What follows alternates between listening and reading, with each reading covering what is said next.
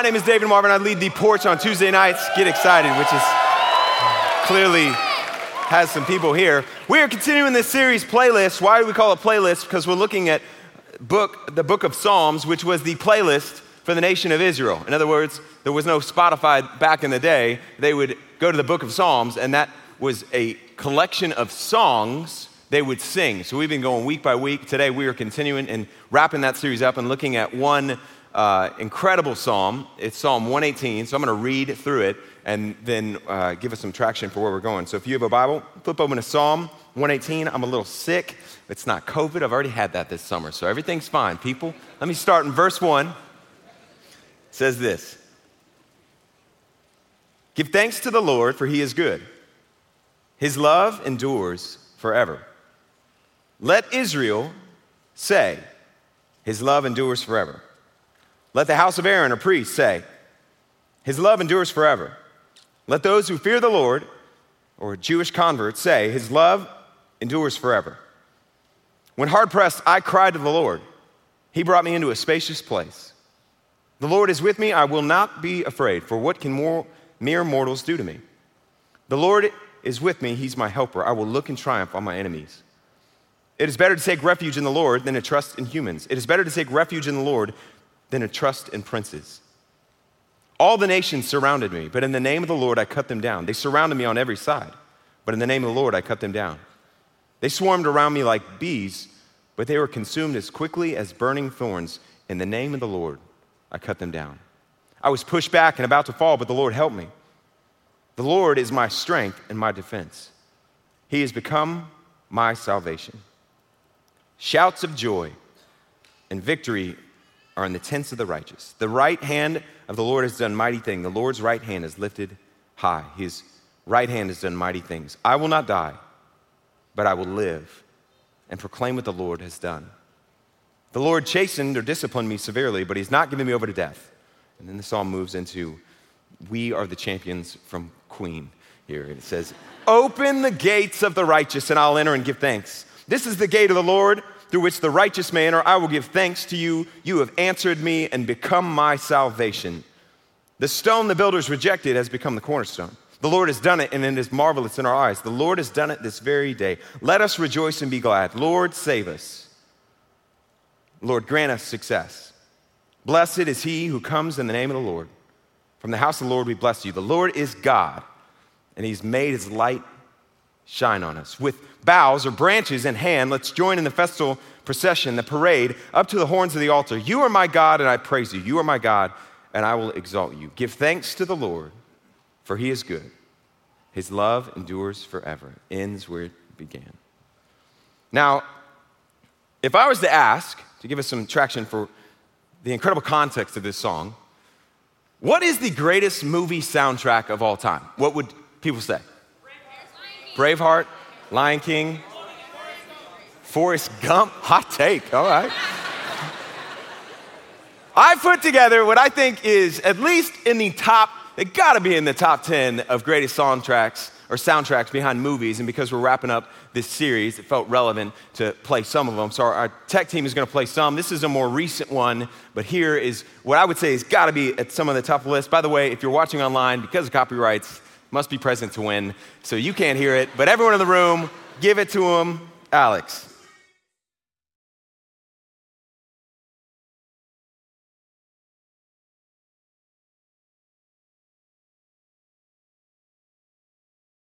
Oh, they're singing on. The greatest showman, it's a recent one. It's the moment everyone realized, man, Zac Efron can sing. Wow. So many great hits from that soundtrack in the movie. Here's an older, oldie, but a goodie from another movie that is just a classic. Here we go. Oh,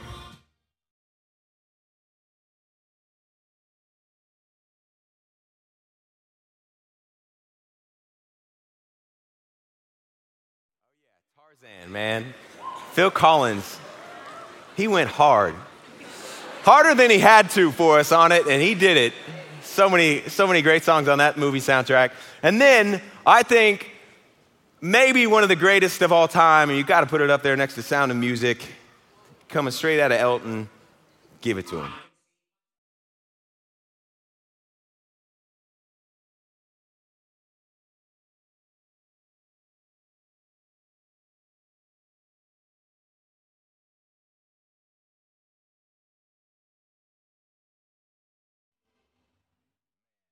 Turn into a date night for you people, okay? what does that have to do with what we're covering? Well, Psalm 118, uh, believe it or not, if you were going to put a soundtrack to one of the biggest holidays that was celebrated by the nation of Israel, which is Passover, Psalm 118 would have been the pinnacle song on that soundtrack. Why do I say that? Because every year at Passover, which was the celebration of God rescuing his people, they were slaves in Egypt, and Pharaoh would not let his people go. And Moses goes up to him, says, God says, Let my people go, 10 plagues. Uh, eventually, they're let go, and they would celebrate every single year Passover, where God passed over the firstborn son in every child that, or every home that had the blood of a lamb marking its doorpost. And so, for thousands of years, even today, the nation of Israel and Jews today celebrate Passover. It's a huge, huge celebration amongst them. And at the end of Passover, in other words, the celebration is not done until we sing the Egyptian Hallel, which is Psalm 118. Even today, if you attend a Seder, at the end of the Seder, they will sing Psalm 118, the Hallel. Not only would it be the soundtrack for the most important, arguably, celebration of the nation of Israel, it would be the soundtrack to the most important week in human history, which was the final week of Jesus on the planet. Why do I say that? Because this song and lyrics from this song would bookend the beginning and end of Jesus' final week. When he walks into town on Palm Sunday, you remember the story? They come outside, Jesus is walking in, they got palm branches everywhere, and they begin shouting lyrics from this song. Hosanna, which is the word Lord save us. Blessed is he who comes in the name of the Lord. You probably have heard those words or song lyrics before. And there are crowds around and they're shouting this song. And then we're told that at the end of the Last Supper, which was Passover, Jesus, in Matthew chapter 26, verse 30, sang a song, a hymn, before he headed out to be crucified, which would have been, as it has been for thousands of years, Psalm 118. This, when you think about it, is one of the most sung songs in history. That for thousands of years, every year at the celebration of Passover, they're getting together and they're singing this song. It's a psalm that is one of the most repeated or quoted chapters in the Old Testament and the New Testament. Very few chapters, in fact, only one, is quoted more times than this song. In other words, when you look at the writings of Peter, Matthew, Mark, Luke, and John, we look at the writings of Paul, over and over they quote lyrics from this song. As it was a big deal to the early church and to the writing behind it. And as we're going to see and explore why it was such a big deal, it'll begin to make sense. But originally, it was a celebratory song celebrating Passover and reminding the nation of Israel as they sung together, Our God comes through for his people. So I want to look at three reasons why the song lays out God is a God that comes through for his people. So we're going to walk back through and look at three different ideas. And I'm going to start in verse one through four and look at the first chorus, if you will, of the song. He says this Give thanks to the Lord, for he's good. His love endures forever led all of Israel, and he begins to move into almost like OutKast Hey Ya, where he goes through different groups of people. He's like, all right, where are my Jews at? Let me hear it from you. His love endures forever. And they're yelling back, His love endures forever. All right, where are all the priests at? Will the real priest please stand up? Let him hear it. His love endures forever. And then, in case I missed anybody, if you're not Jewish and you're not a priest, you must just be a convert to Judaism. Let me hear it from you, people. His love endures forever. It's hype, it's pep rally. He's going across the room. I want everybody. Now, you, let me hear it from you. Now, ladies, all right, let me hear it from you. And he's just going through. But it's difficult to miss. He's trying to emphasize clear characteristic about God His love endures forever. This song, uh, if you think of songs that are so familiar, you just grew up and you always sung them, the minute the nation or people would even hear some of the words, his love endures, they could have finished the sentence. It would, it would be someone of this. If I was to say, Sweet Caroline, boom. Same with this. They would have heard it and grew up as little boys singing the song of His love endures forever. It just immediately came to mind. That was better than you guys are giving me credit for right now, okay? And, uh, but it's just a classic song. And the first idea that is hammered home by the author, which is likely David, is God's love never stops. God comes through for his people, and he's a God whose love never stops for his people and is worth celebrating. The first idea, if you take notes, is God's love never stops. And he uses a really interesting word for love. In other words, in English, we just primarily have one word for love, and, and that can kind of dilute, you know, I love my wife, love my kids, love chocolate, love. But in different languages and in Hebrew, there's different words for love, and he uses a really interesting one. It's the Hebrew word hesed. It's a word that means covenant keeping love. That the covenant keeping love of God for his people, which was the nation of Israel, and now as believers in Christ through Jesus, is us, as the people of God. It never ends, it never stops. There's nothing that the people of God can do to stop God and his unending covenant keeping love. What's a covenant? A covenant is an important idea to understand because it's different from a lot of other relationships that we have. A covenant is one that is only breakable through death. It's not conditional, there's no stipulations. Distinct from a contract, if you will. Contract, what's a contract? Lots of us are in contracts with your, uh, your phone, mobile service provider. AT&T, that's a contract. Your Spectrum or your internet or U-verse Contracts have stipulations and conditions where if you don't keep your end of the bargain, if you don't pay, or if I just don't like your service, or if I can find a better deal, I'm out. Different from that is a covenant where the writer of this psalm is saying God has entered into a covenant with his people, and that covenant is marked by a love that is unstoppable no matter what his people do. His love never ends. It's the closest Imperfect example would be the type of relationship you enter into in marriage. Where marriage, you enter into a covenant. Or I stood before, it. if you're married, you stood before your spouse, you said, till death do us part. If things get better, things get worse. If you go crazy and run to the Himalayas, I'm coming after you. There is nothing that can stop me from loving you. And the writer of the psalm says, that is how God is. You can know your God will never break his covenant and his love for his people. And then he continues in verse 5 says, when I was hard pressed, I cried to the Lord. And it goes from different groups singing to a single singer stepping up to the microphone who's like, Let me tell you a story. When I was hard pressed, I cried out to the Lord, and He brought me into a spacious place. When I was overwhelmed, I, felt suffocated, I felt trapped. I cried out to God, and He delivered me. The Lord is with me. I will not be afraid. What can mere mortals do to me? It's a verse that's quoted in Hebrews chapter 13. The Lord is with me, He's my helper. I will look in triumph on my enemies. It is better to trust in the Lord or take refuge in the Lord than to trust in humans. It is better to take refuge in the Lord than to trust in princes.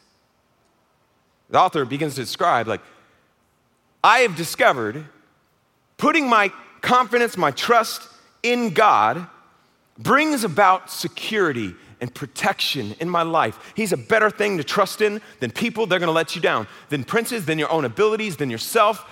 Put your trust in God if you want to find security in this life. Not in circumstances, not in what you face, not in yourself, not in a relationship. There's only one place that can provide lasting security.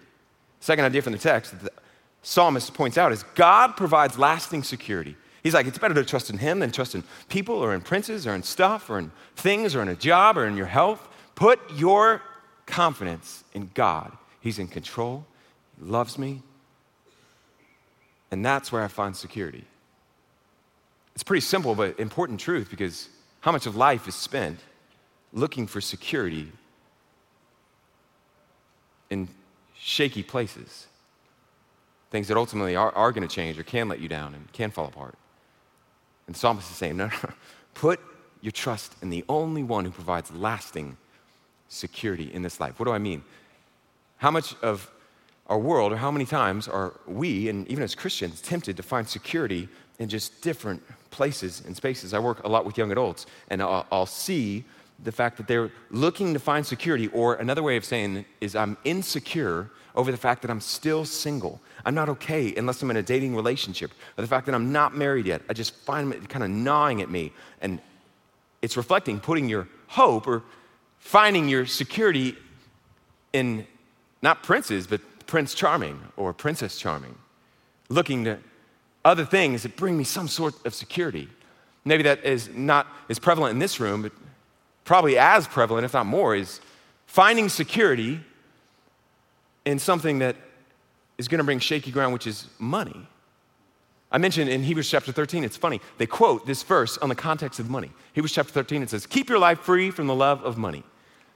For God has said, I'll never leave you nor forsake you. So we say with confidence, The Lord, verse 6, is my help. I will not be afraid. I'm going to be okay no matter what I face.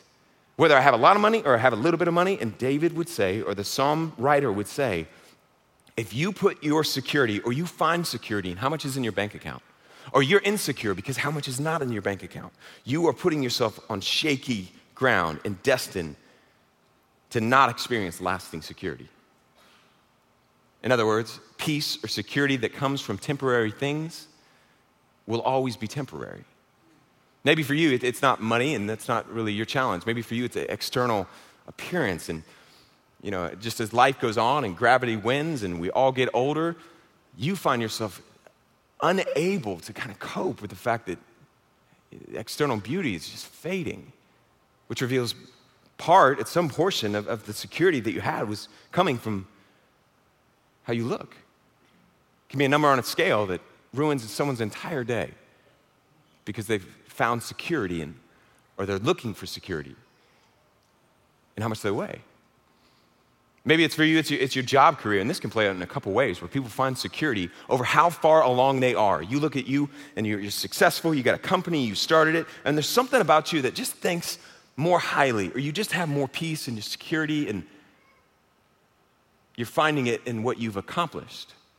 Or on the flip side, you, you, know, you, you look at your career and it's not where you wish you were, and you're about to be 40, or you're about to be 50, you're about to be 60, you're not going to be able to retire when you thought you would be able to, and you think less of yourself because of that. Because you, you found some part of your security in a career. It begins to make sense why the psalmist would say, no, all of these grounds are shaky. Look to the only one who provides lasting security. Everything else, because it's temporary, it will only bring temporary security. But you and I can walk in relationship with God and have continual confidence when we find our security in Him. He's in control, He loves me, He's not surprised over what I face. I can experience peace. I walk with Him and have continual confidence no matter what I face, no matter how much I make, no matter how healthy my kids are, or how well behaved or successful, I'm okay it's not dissimilar to what the author is describing. What we have available is a continual source of security. My yard, um, it was about a year ago, two years ago, in our front yard, there were just places where it would be continually wet. And I'd go outside and it hadn't rained for like days, and the grass would just be wet. And I was so confused and began to just go through exploring, like, what is happening underneath here. And they came out and they checked the sprinkler system, they're checking for other sources of water. And after several different people that come out and evaluate, it was discovered that there's a natural spring underneath our house. And uh, which quickly came from like, all right, how do we fix that too? Okay, well, wave the white flag, we're now fighting God.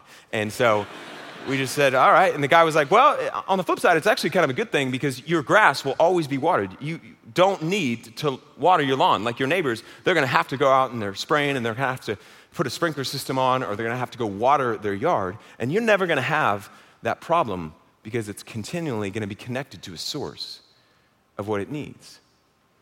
Jeremiah picks up this idea and connects it to trusting not in stuff, not in people. Put your trust in God and you'll have lasting security. You'll be connected to a source that provides you what nothing else can. He says this in Jeremiah chapter 17 Blessed is the one who trusts in the Lord, whose confidence is in him.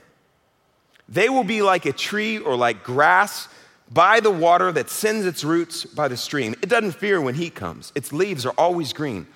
It has no worries in a year of drought. It never fails to bear fruit. No matter what it faces, it's okay. You know, I, there was a guy on staff. There's people who live life and, and they really are marked by this. There's a guy who was on our, our staff that his name was Jim, and he was having open heart surgery. And I remember somebody asking him around that time, like, hey, are you nervous? It's a pretty big surgery. They're opening you up and you're putting your life in somebody else's hands. Are you nervous? And he responded in a genuine way and said, no, I'm not going to live one day longer than God has ordained, and I'm not going to live one day shorter than He's ordained. So no matter what I face, I think I'm going to be okay. It just had this continual confidence of like, man, God is in control. I believe that. It was marked by putting his trust in the only one that can provide lasting security. Now, that's one thing to walk through trials or be facing a surgery. How do we get there? And the Bible says one of the ways that we get there is by continually trusting or actively trusting and choosing to act according to what God says. It's one of the ways we trust God is by acting. God, I trust how you say to date. I trust how you say to live. I trust how you say to parent, and I'm going to act in accordance with that. Apart from doing that, you don't flex the muscle, and we're not actively trusting it. It's like this. When my kids were younger, we'd go to the pool, and I'd get in the pool, and both of them would get on the side, and I'd get ready, or I'd say, hey, you can jump in, and I'll catch you. How did I know if they actually believed I would catch them? it required not them just saying, oh, yeah, I think you can, but jumping off the side of the pool. In other words, I'm sitting there with my son and my daughter, and mm, you know, my son, who does believe, is jumping. My daughter, who doesn't, is like, I don't know if you can catch me. Until she leaves her feet, she's not trusting in her father, she's trusting in her footing. And in the same way, until we make the decision that God, I'm, I'm going to decide. I'm going to, I believe you're going to catch me. I'm going to pursue purity as I date. I'm going to give generously because you say to. I'm going to handle conflict like you call me to. I'm going to forgive people, not because I want to, but because you say to. I believe you can catch me. And I trust you. And the more we do that, the more that trust grows and we experience increasing security, which the author of this psalm says you're not going to find it anywhere else but it's available and a continual source of it. And then transitions verse 10, it says, All the nations surrounded me. He's telling this story. And it becomes clear this is not a normal man who's telling the story. In other words, all the nations surrounded me is not something, you know, an accountant says, where they're like, Every, they were all around me. He's the king. He's the king of the nation. He's the king of Israel. He's telling the story that I was surrounded on every side. In the name of the Lord, I cut them off. They surrounded me on every side. In the name of the Lord, I cut them off. Hammers home the same idea. They swarmed me like bees, but they were consumed as quickly as burning thorns. In the name of the Lord, I cut them down. The Lord is my strength and my defense. He has become my salvation. Verse 14 is an interesting one and makes sense why it was sung at the end of Passover. Verse 14 and 15 and 16 are quotes from Exodus chapter 15. Quotes from the oldest song in the nation of Israel's history. What, what, do I mean by that? Exodus chapter 15, in case you haven't read it recently, is the moment after the nation of Israel was backed up against the Red Sea. They walked out of Egypt. They're like, we're going to be free. And all of a sudden, they find themselves with their back to the Red Sea and an army of Pharaoh's army in front of them, or a group of Pharaoh's army chasing after them, and they have no hope. What are we going to do? And God says to Moses, Lift up your staff. And he parts the ocean or he parts the sea. They walk through on dry land. They get to the other side. Pharaoh's army still chasing after them.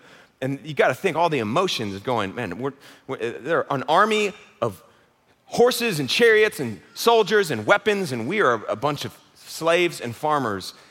And as they get to the other side, the army that's pursuing them has water collapse on them and the nation is saved. And they burst out in a song. And the very first song in the nation's history is this verse that he quotes from the oldest song that they had that the Lord is my, it's a direct quote, strength and my defense. He's become my salvation. Shouts of joy and victory will resound in the tents of the righteous. Again, quotes, the Lord's right hand has done mighty things.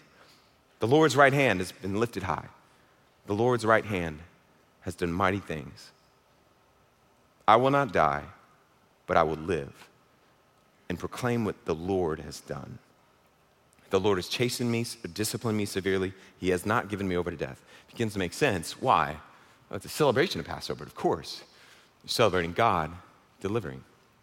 And then the psalm takes a turn, and it's been kind of moving up towards this. And it, as I said earlier, it becomes that we are the champions part and begins to talk about a parade. Open the gates of the righteous and I will enter in and give thanks.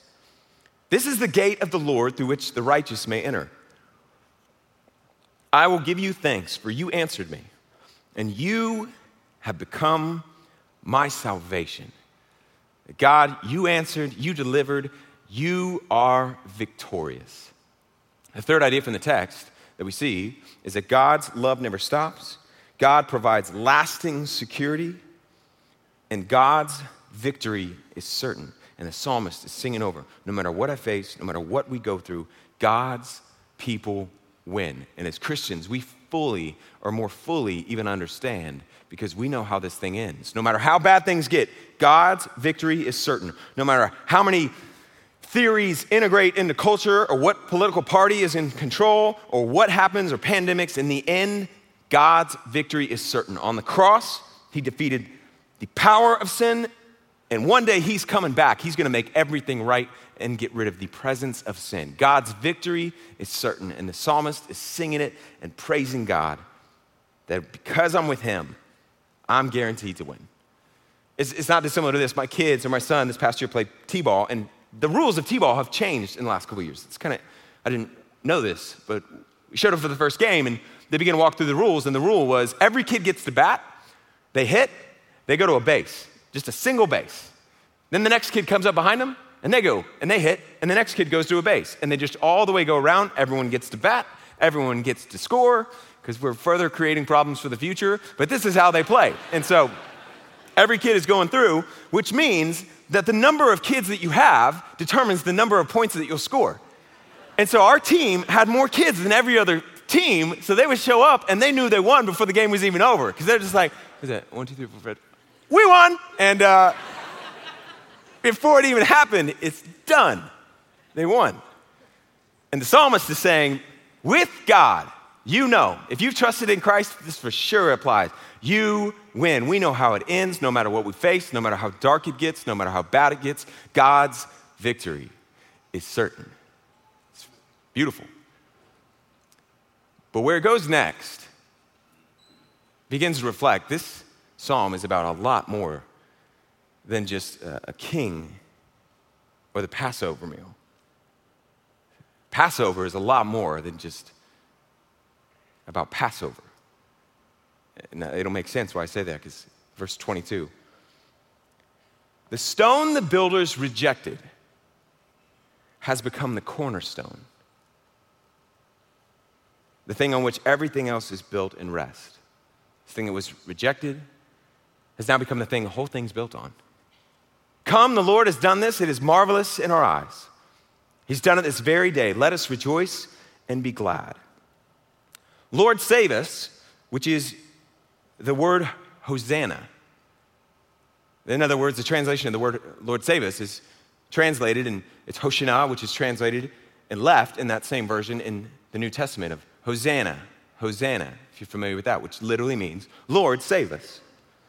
And grant us success. Blessed is he who comes in the name of the Lord. From the house of the Lord, we bless you. The Lord is God. He's made his light shine on us. With branches in our hands, let us join in the parade or the festal procession up to the horns of the altar. You are my God, and I praise you. You are my God, I will exalt you. Give thanks to the Lord. He is good. His love endures forever. What do I mean by it becomes very clear why this psalm was so loved by the New Testament church. At some point, they began to go, This this whole thing is about so much more than just an ancient king. I think we're in the presence of the one he, it's always been about.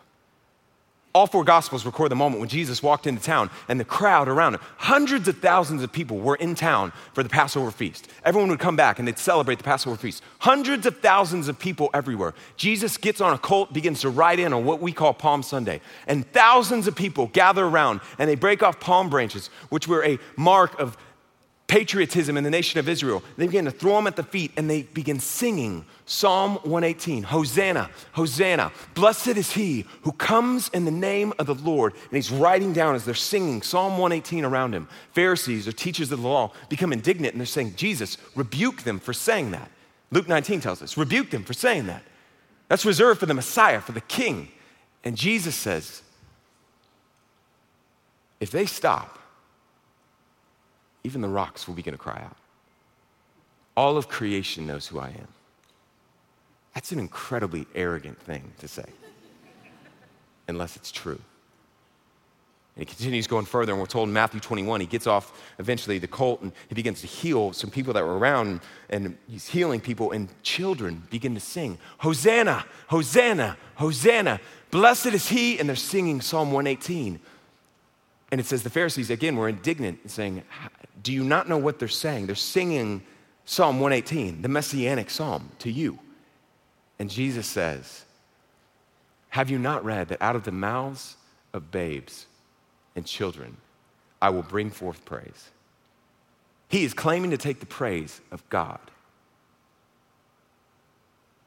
I don't know at what point it all began to click. Was it in those moments that this song that they had heard the whole life? I mean, they grew up singing this song. These disciples, they, they grew up singing since they were little Jewish boys. For thousands of years they've sung it. They still sing it today. What point did they begin to go, we, I, I don't think I've ever understood what this song meant till now. It's kind of like as a parent, there's songs that you don't let your kids sing because, not even because they have cuss words, you're just like, I, you know, I know you like that beat. It just, you don't understand what that means. For us, it's like yummy with Bieber. And they're like, yummy, I love yummy. And it's like, yeah, you don't know what that means. We're not going to sing that song. Let's go back to resurrecting. And it's just songs you're like, I know, but you don't understand what that means. At some point, it had to uh, click. We've been singing this our whole life. We, I've never understood what it means. This has always been about Him. My house, uh, when we first got married, we bought a TV, and, uh, and the TV had 3D capabilities, which was like 10 years ago, and it was like, this is amazing. I'm gonna sit at home, popcorn, watch movies in 3D. This is crazy. Get into our house, turn the TV on, and I put it in 3D mode, and I'm sitting there watching Gladiator. I can't even remember what we were watching, but everything was fuzzy, and it was like, oh man, we bought a broken TV. This is worse than the normal experience of TV. And then I realized, oh, I'm supposed to put on the glasses. Put on the glasses, and everything that was fuzzy whoosh, comes into focus. What moment was it when the disciples had everything come into focus? They're singing this song. They grew up, they're gonna sing it at the end of the week. The moment of the Last Supper where they finally get to the table and they're sitting around, moments before they're gonna sing Psalm 118 and Jesus is gonna go out. Was it when he lifted up the cup and he went through and said Passover. Not only is the song of Passover not about what you think it is, Passover is not about what you think it is. And he lifts up and he, there's a script in Passover. When you go through it, even today, there's a script that they would read and they'd go through. And he was supposed to take a cup and he was supposed to say a very specific line, Jesus, as he's leading through, but he doesn't say the specific line. A line that all of them had heard their whole life. They'd done Passover every year. You're supposed to lift it up and say, God, make us worthy to live in the days of Elijah as he prepares the way of the Messiah. He doesn't say that. He says, This is about me. This represents my blood that will be spilled for you. Was it the moment when he took the bread and he broke it? And he didn't say what you say, which is, This is the bread that our ancestors ate, the bread of affliction that was ate by our ancestors in Egypt. He says, This is like my body that is about to be broken apart for you. What was it like in the moment when they sang after eating Psalm 118? And Jesus, the Son of God, knowing what's about to happen, leans back against a pillow as he would have it, and they sat. And he sings, The love of God never stops. The love of God never stops. The love of God never stops. It goes forever, even to the point of me coming to die on a cross, because the love of God never stops. I shall not die, I shall live. The cornerstone, the stone rejected, will be the stone on which everything rests. Was it in that moment? Everything came into focus. And they realized we've been singing this song our whole life, and the one who is finally the Messiah, he's here. The one we've been waiting thousands of years, he's here. The one that not just the song, but all of Passover and all of life is about, he's here. Maybe it wasn't in that moment, maybe it was the third day, we at least know that they had not just 3D glasses, but third day vision where everything came into focus. He's the one, He's the Messiah, He's the one we've waited for. His love endures, and Jesus sings those words, displaying, My love never stops, it never ends. Words that still apply to you and words that any person who says, Man, I am not going to reject the one I was made for, the one, the song, the one life is about, which is Jesus. I'm going to build my life. I'm going to trust in what he's done. Will experience the love of God, the security that comes with him, and the victory that is certain. Psalm 118. It's a good psalm, man. Because it's about a good God who would give his life because his love never stops. Let me pray. Father, thank you for the incredible, beautiful truth. As Matthew 26, verse 30 says, that you got together in the last part of your meal, you sang that song, and you sang, Your love endures forever. I shall not die, but I shall live. And those who trust in him will never be put to shame. I pray for anyone who has never, by faith, made that decision today. It would be their day. I pray that you would help us, those who have. God, we have so many things fighting for our, our attention, to find security in, to look to, to find our, our worth. And would you help us to not put our confidence in shaky ground, but in you? Thank you that your love never stops and you displayed the lengths you will go to know no end on that cross, hours after you sang this song. We worship you now. Amen.